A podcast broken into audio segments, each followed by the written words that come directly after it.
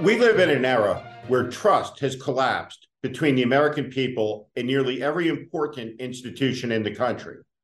This certainly includes America's political class, but it also includes America's media class. Many journalists don't like to discuss this, but the simple truth is the American people have lost faith in both the news media and very specifically the people who deliver them the news. We've seen this play out on Fox News. We have seen the unbelievable corruption where people like Bret Baier are identified as being terrified of their audiences, afraid of telling them the truth. This is an important and fundamental question in a democracy. If the lie and the truth stand equal in the public square, then democracy cannot survive democracy cannot survive without journalism that pursues the truth. It is among the most honorable professions in a democracy. That there are so few trusted journalists is not an indictment of the profession of journalism, but of the condition of the occupation. There is a person who is a giant in the field of journalism, and she spoke. She spoke to young people at Columbia University at a graduation. Her name is Christiane Amanpour. She's a titanic figure in global journalism who has put herself in harm's way to tell the American people and citizens all over the globe what's happening in the world's most dangerous places. And here is what she said while speaking at Columbia University about the propaganda event put on by CNN CEO Chris Licht that disgraced CNN. Christiane Amanpour, one of the great journalists of this age, in a speech that will be remembered as significant as the address that Edward R. Murrow gave to the Radio and Correspondence Dinner in 1958. She said this Be truthful, but not neutral both sidesism is not always objectivity. It does not get you to the truth. Drawing false moral or factual equivalence is neither objective or truthful.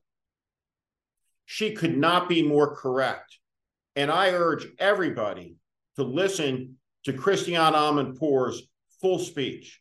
It's important. It's important if you love the truth and understand how essential that is to the functioning of our society. Thanks for listening. For earlier access to these episodes, access to Ask Me Anything sessions, and extended breakdowns of historical and current events, please consider joining our Warning Premium community by clicking the link in the description to this episode. In other news around America, Ronald Dion DeSantis, the 46th governor of the state of Florida, will announce his candidacy for the Republican nomination for the office of President of the United States of America next week. Ron DeSantis will never be the president for two main reasons. First, he wore these boots in public in front of other Americans, and there's photographs. And the second reason, and we've discussed this before on this platform, he eats chocolate pudding with his fingers. It's disgusting. But there's also a third reason, and it's foundational. His campaign makes no sense whatsoever. According to David Axelrod, one of the paradoxical challenges for Governor Ron DeSantis as he enters the race is that he talks about Trump's quote culture of losing, end quote, but refuses to say Trump lost. Be interesting to see how he navigates that. Now, let's listen to the rationale for Ron DeSantis's presidential candidacy. Quote, you have basically three people at this point that are credible in this whole thing, end quote. Mr. DeSantis told donors on the call, organized by the super PAC supporting him never back down. Biden, Trump, and me. I think of those three, two have a chance to get elected president, Biden and me, based on all the data in the swing states, which is not great for the former president and probably insurmountable because people aren't going to change their view of him. Well, here's the thing about Ron DeSantis people have certainly changed their view of him. If you look at his polling numbers in December, he was handily beating Donald Trump. But just a few short months later, he has collapsed. Now, presidential politics is a brutal business. Ron DeSantis doesn't understand this yet, but he'll figure it out. And so will his wife, Casey, who is his de facto campaign manager. You see, it's like this Ron DeSantis is the equivalent of a commercial airline pilot. Now he's going to try to be an astronaut. But these two things have literally nothing to do with one another. They're completely unrelated. So Ron DeSantis is off into the presidential race. Ron DeSantis is saying that he can win because Trump will lose.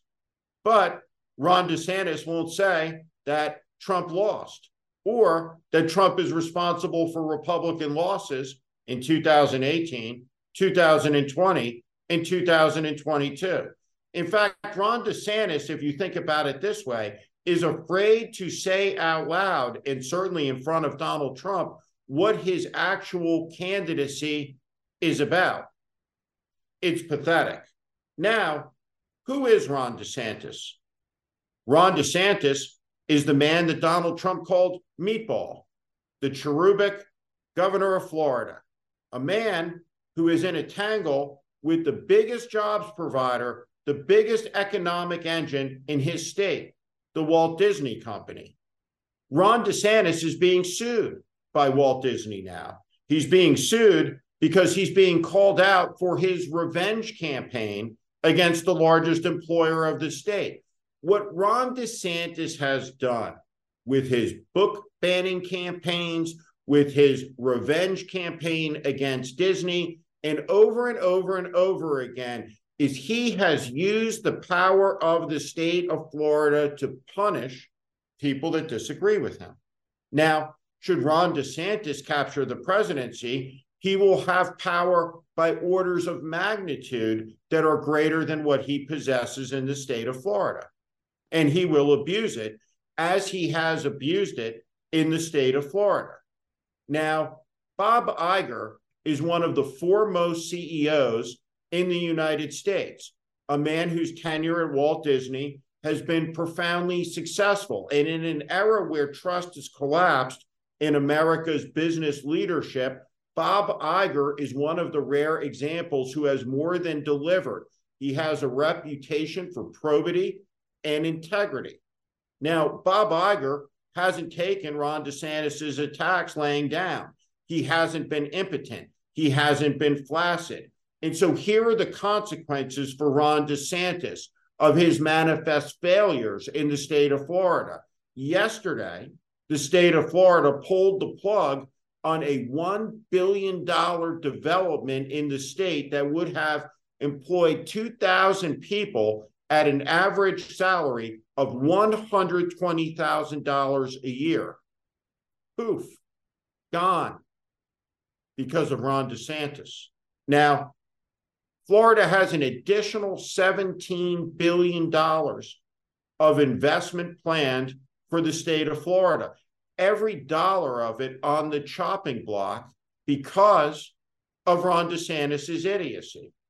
It's a perfect example of how the buffoonery hurts real people, their opportunities, their prosperity, the chance for communities to thrive, to grow, and become centers where people can build community and pursue happiness. Ron DeSantis' campaign for the presidency will be a spectacular failure. It will be enjoyable watching it happen. But the person he will lose to, the likely winner of the Republican nomination, is not something to be celebrated because Donald Trump's coming ascension back into position to become president of the United States is a harbinger of tragedy, of chaos, of death, of the end of democracy. He is among the most profound threats the country has ever faced. It's too bad that Ron DeSantis lacks the character, the integrity, the judgment, and the wherewithal to beat him, along with every other candidate in the Republican primary field thus far. Among the greatest pieces of evidence in America about the corruption of American media is that these words are a household word. Marjorie Taylor Greene. How is it that America's greatest imbecile in Congress is a household name? Well, it's because of the American media. If you are studious, if you are diligent, if you are hardworking in the United States Congress, you are likely to be anonymous. At any rate, Marjorie Taylor Greene, who runs amok in the McCarthy Republican MAGA Congress, filed impeachment papers against President Biden and half of his cabinet. At the same time, Marjorie Taylor Greene is a leading proponent that the United States default on its debt and plunge the world into economic chaos in just a few short weeks from now.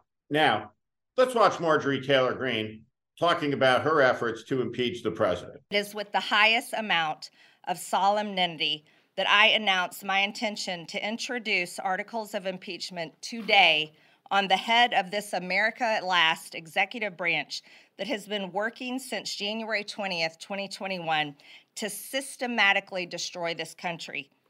The President of the United States, Joseph Robinette Biden. Joe Biden has deliberately compromised our national security by refusing to enforce immigration laws and secure our border, allowed approximately 6 million illegals from over 170 countries to invade our country, deprived Border Patrol of the necessary resources and policies sufficient to protect our country. And his administration has willfully refused to maintain operational control as required by the law. Next, Marjorie Taylor Greene apparently took exception to being called a white supremacist, which she is. She is a white supremacist. How do we know this? Well, we know this incontrovertibly because of the things she says, because of her positions. She is a Christian nationalist who is hostile to American democracy. She is also a five star fool and an 11 star imbecile. But those things are secondary. At the core, she is a white supremacist and a Christian nationalist. Marjorie Taylor Greene took great offense for being called what she is. She was enraged about being called a white supremacist. She is. How do we know that Marjorie Taylor Greene is a white supremacist. We know incontrovertibly through her words, through her beliefs. She is a Christian nationalist. She has said so over and over again. She is hostile to American democracy. She is hostile to American pluralism. She is a political extremist of the first and highest order. Now, she's also an imbecile. She's also completely deluded. She's a freak show. But that doesn't mean that she's not dangerous. Now, let's look at this remarkable exchange. Congressman Jamaal Bowman from New York has pointed out that Marjorie Taylor Greene is what she is a white supremacist. She's responded that being called a white supremacist is the same thing as a black person being called the N word. I will tell you what's on video is Jamaal Bowman shouting at the top of his lungs, cursing, calling me a horrible, calling me a white supremacist, which I take great offense to. That is like calling a person of color the N word, which should never happen. Calling me a white supremacist is equal to that, and that is wrong. This person is in the United States Congress, and it raises a question. Congressional district has 800,000 constituents. And I'd like to say this to the good people of Georgia who sent Marjorie Taylor Greene to the Congress. You people in our great country are not pulling your weight. Do better. You have sent from amongst you the worst of you. And she's hurting all of us. Maybe think about defeating her in the next election. Speaking of the next election, the next president, of course, will have the ability to appoint Supreme Court justices.